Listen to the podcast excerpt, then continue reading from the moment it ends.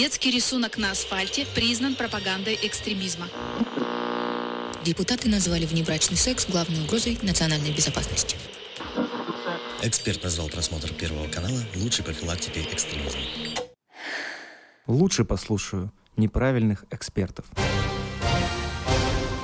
Слушайте подкаст и погружайтесь в мир насилия, тотального контроля и пропаганды вместе с неправильными экспертами.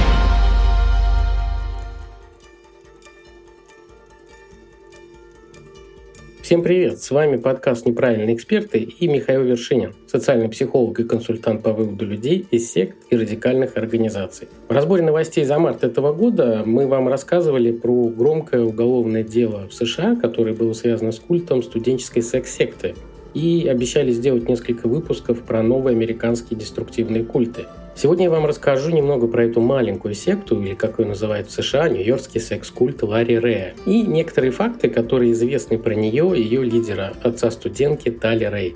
Да-да, авторитарную группу создал папаша в гостях у дочки в колледже, а еще он организовал визит Михаила Горбачева в Нью-Йорк, представив бывшего советского президента тогдашнему мэру города Руди Джулиани и другим высокопоставленным чиновникам города. Попробую это сделать в кратком формате, чтобы потом посмотреть, а как у нас со статистикой прослушивания небольших выпусков. Так что слушая этот выпуск подкаста «Неправильных экспертов», вы участвуете в эксперименте. И пока не началось, запустим дисклеймер для товарища майора. Дисклеймер. Все материалы для данного подкаста взяты из открытых источников. Мнение ведущего носит субъективный и личный характер, без цели оскорбления или нанесения вреда деловой репутации и вашей вере. Некоторые высказывания могут вас расстроить или не соответствовать вашей религиозной картине мира. Во время передачи упоминаются деструктивные практики наркопотребления, сексуальной эксплуатации и проституции, а также ряд сект и культов и другие нежелательные или запрещенные организации. Если вам нет 18 лет, то этот выпуск точно не для вас. Если мы с вами знаем пословицу «незваный гость хуже татарина», то в США можно перефразировать хуже Ларри Рея.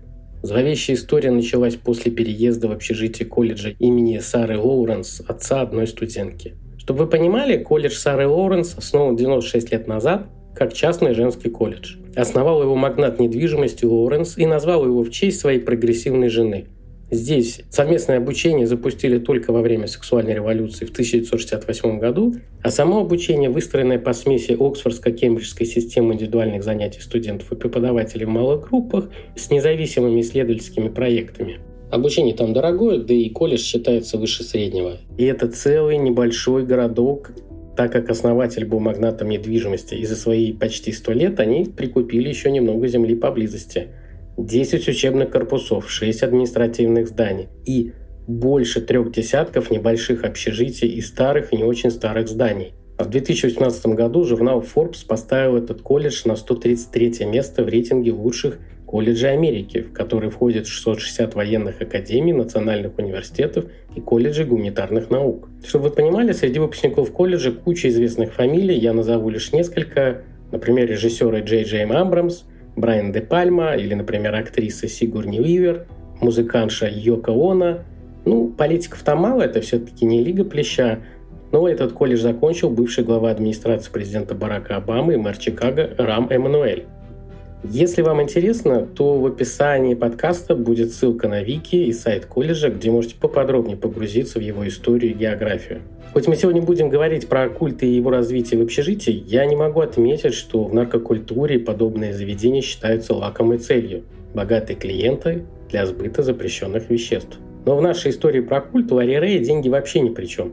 Это чистая история про секс и власть в типичном треугольнике доминирования, который обычно дополняется и деньгами – Несмотря о том, что история культа закончилась осенью этого года, когда американская Фемида стала наказывать уже не только лидера культа, но и его заместителя, начало истории завязалось в 2010 году. В 2010 году уроженец Бруклина Лоренс Ларри Рэй, урожденный Лоренс Грека, который после освобождения из тюрьмы, где он отбывал срок за мошенничество на бирже, переехал в комнату к своей дочери Тали Рэй, которая жила в комфортном общежитии кампуса первокурсников примерно в 30 минутах езды к северу от Манхэттена. Не подумайте, что это был ботаник в очках.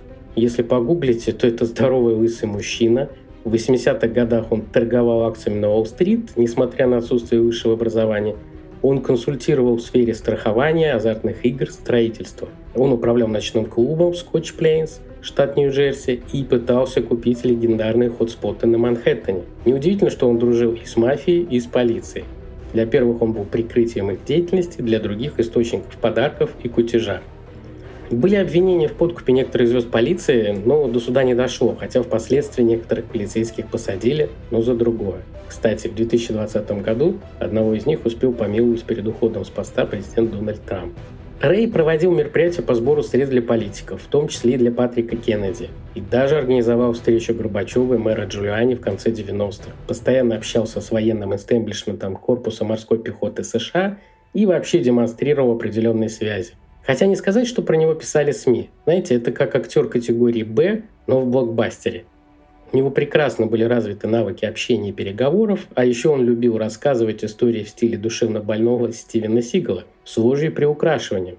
Он утверждал, что в течение многих лет работал тайным агентом за границей, работал на ЦРУ в России и что восстанавливал ракеты «Стингер» от имени правительства. Множество людей верили в эти бредни, как и верят вымышленные рассказы Стивена Сигала. В 1988 году он женился, у него впоследствии родились две дочери.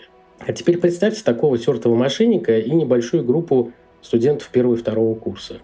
Впоследствии администрацию колледжа обвинил в попустительстве известный исследователь и борец с культами Стивен Хасс. Он считал, что они знали, что в кампусе трется 50-летний лысый мужчина, но ничего не сделали для безопасности студентов. Пока неизвестно, это были связи Рэя, или он просто кого-то уболтал, или банальная безалаберность администрации. Дочь Талерей и ее соседи по комнате позволили ее отцу остаться в их общежитии на втором курсе после его освобождения из тюрьмы в сентябре 2010 года. Сделали доброе дело. Он начал общаться с друзьями, проводя много времени на диване в общей комнате общежития своей дочери.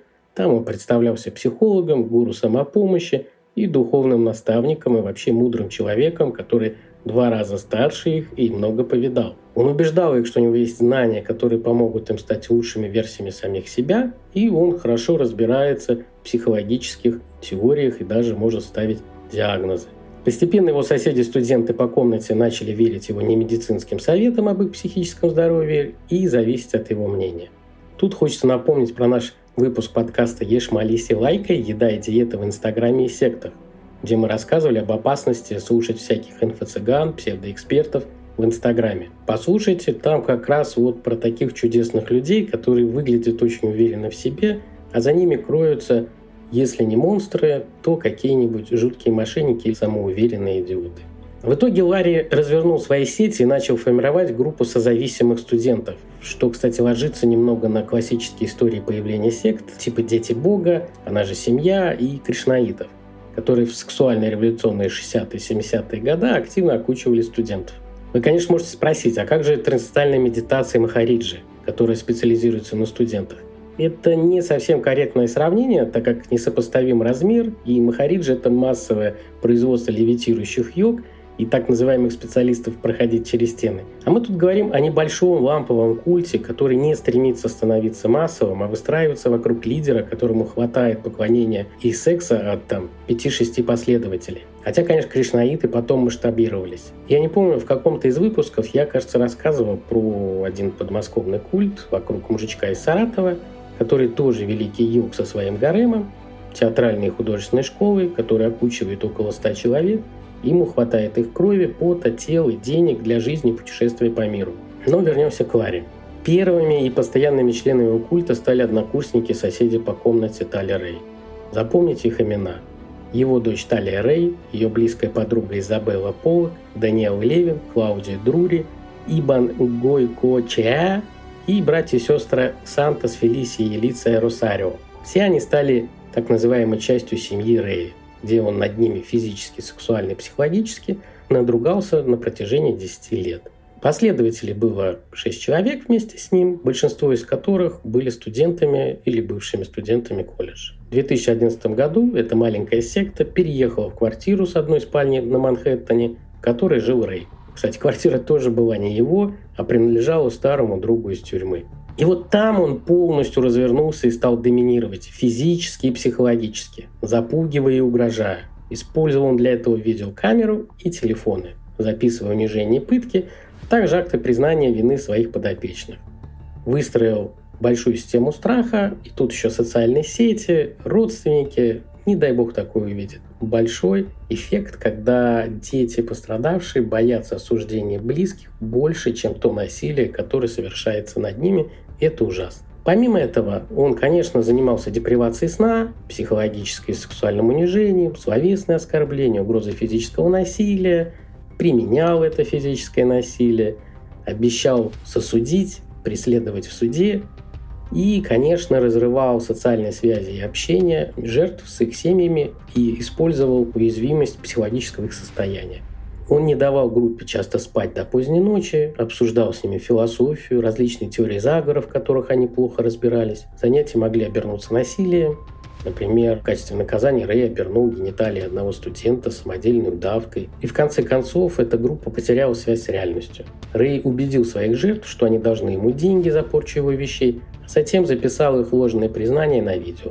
Сначала Ларри перевез несколько молодых людей в Северную Каролину, где они работали часами, пытаясь восстановить какой-то ветхий дом для их новой общины.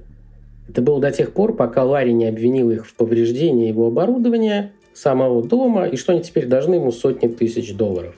Не имея возможности вернуть деньги Ларри, студенты обратились к своим семьям, друзьям, сказали, что сделали что-то не так, и очень нужна финансовая помощь и поддержка. Причем, если бы они не сделали это, то он грозил обнародовать унизительные кадры, где они признаются в том, что нанесли ему ущерб, и вообще вот эти издевательства с одеванием и так далее. Когда стыда и смущения было недостаточно, он прибегал к насилию. Например, Ларри заставил Даниэла встать перед группой в женском платье, попросил Изабеллу принести секс-игрушку, а затем сказал Даниэлу попробовать засунуть эту игрушку в себе в задницу. Они все стояли вокруг и высмеяли его за это. Бывшая студентка колледжа, которая была заместителем Ларри Рэя в секте, Изабелла Полок, призналась в сентябре 22 года в сокрытии денежных доходов от схемы сексуальной торговли. Сама по себе Изабелла привлекательная женщина, она бывшая соседка по комнате Талии. В 19 лет Рэй ей сел на мозги в общежитии, и даже дошло до того, что он ее стал учить заниматься сексом с другими мужчинами, и она фактически стала его одной из первых жертв. Сейчас ей 31 год, и в суде она рассказала, как они выстроили систему принудительной проституции на примере своей коллеги-студентки Клаудии Друри, которую заставляли заниматься сексом за деньги. Вам может показаться, какие тут могут быть деньги, когда есть там бордель или что-то еще, а тут одна студентка. В материалах судебного дела зафиксировано, что Клаудию эксплуатировали с 19 лет и на ее работе проституткой заработали 2,5 миллиона долларов. За подтверждение слов Клаудии и свое признание заместитель, или, как говорят в США, проводя параллели с мафией, лейтенант культа Изабелла Полок получит всего 5 лет тюрьмы. Но благодаря этому избежит других обвинений, ведь она дала показания на лидера культа и рассказала, как прятали эти преступные доходы от государства. Хотя при этом она считает его правым, жертвой и рассылала письма с угрозами другим свидетелям, обвиняя, что они пытались отравить ее лидера. Другим мотиватором пойти на дачу показаний было то, что ей грозило обвинение в соучастии в многочасовых пытках Клаудеры Друри в 2018 году в ее номере отеля Грегори на Манхэттене. Они ее пытали, чтобы продолжать зарабатывать деньги проституции, и вынесение приговора лейтенанту культа назначено на 22 февраля 2023 года. Посмотрим, что там будет. Они сажали ее голой на стул, надевали наручники, душили поводком, поливали водой и включали кондиционер, устраивали удушение с помощью пластикового пакета на голове. Это все снимали на видео и показывали, как в течение ночи Друри пытают, и потом запугивали, что эти записи выложат в сети, все увидят, какая она слабая и так далее. А в итоге они смогли за эту ночь пытки еще с нее выбить почти 9 тысяч долларов. Эксперт по культам Доктор Лалич прокомментировала участие Изабеллы в управлении культом, и она считает, что каждый член культа в какой-то степени становится преступником. В случае с Изабеллой она даже стала правой рукой Ларри. Как Клаудио это допустил и почему она не обратилась за помощью? Такие вопросы у вас могут возникнуть.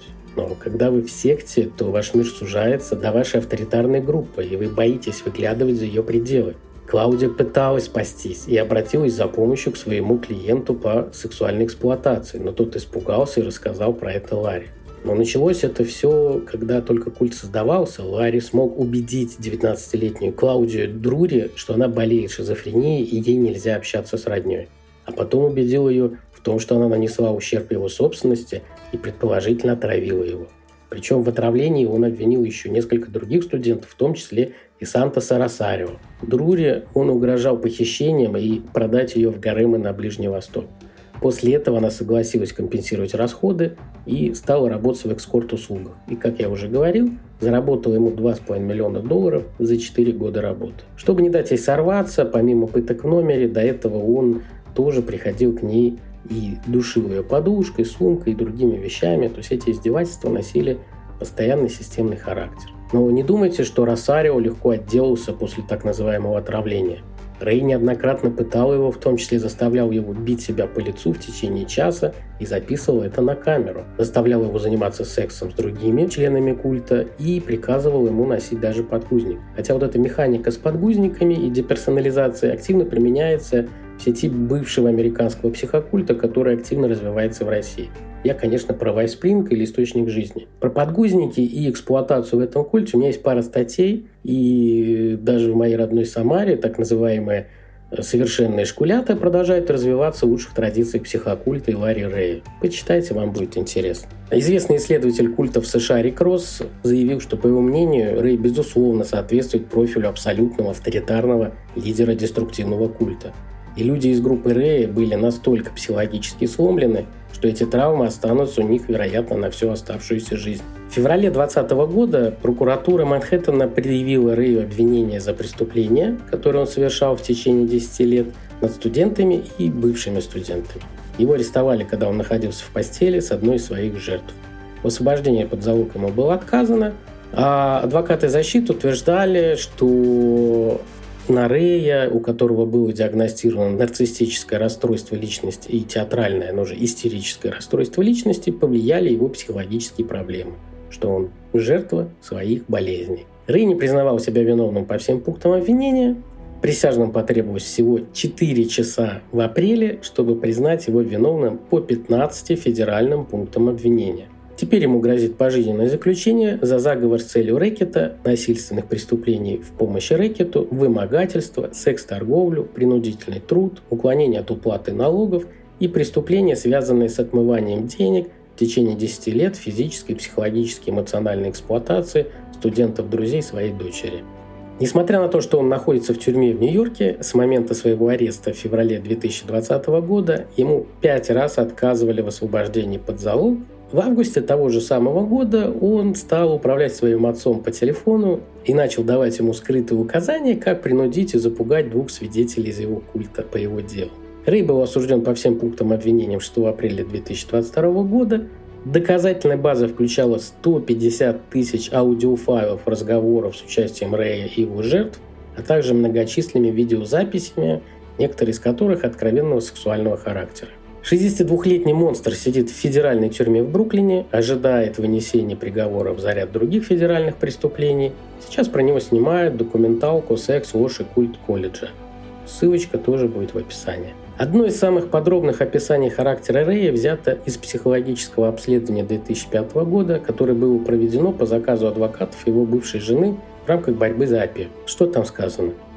Он способен манипулировать и контролировать практически любую ситуацию, в которой он оказывается, включая психологическое интервью судебно-медицинским экспертом, каким бы опытным этот эксперт не был. Мистер Рэй очень хорош в том, что он делает. Рэй может быть совершенно очаровательным, и его детская простота и улыбка могут обезоружить. Но мистер Рэй не ребенок, он расчетливый, манипулятивный и враждебный человек.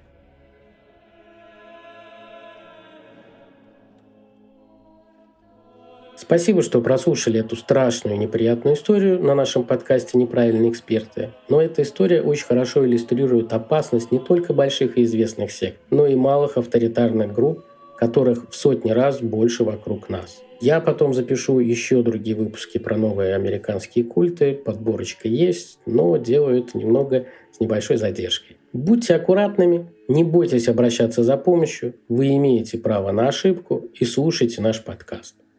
Пока-пока.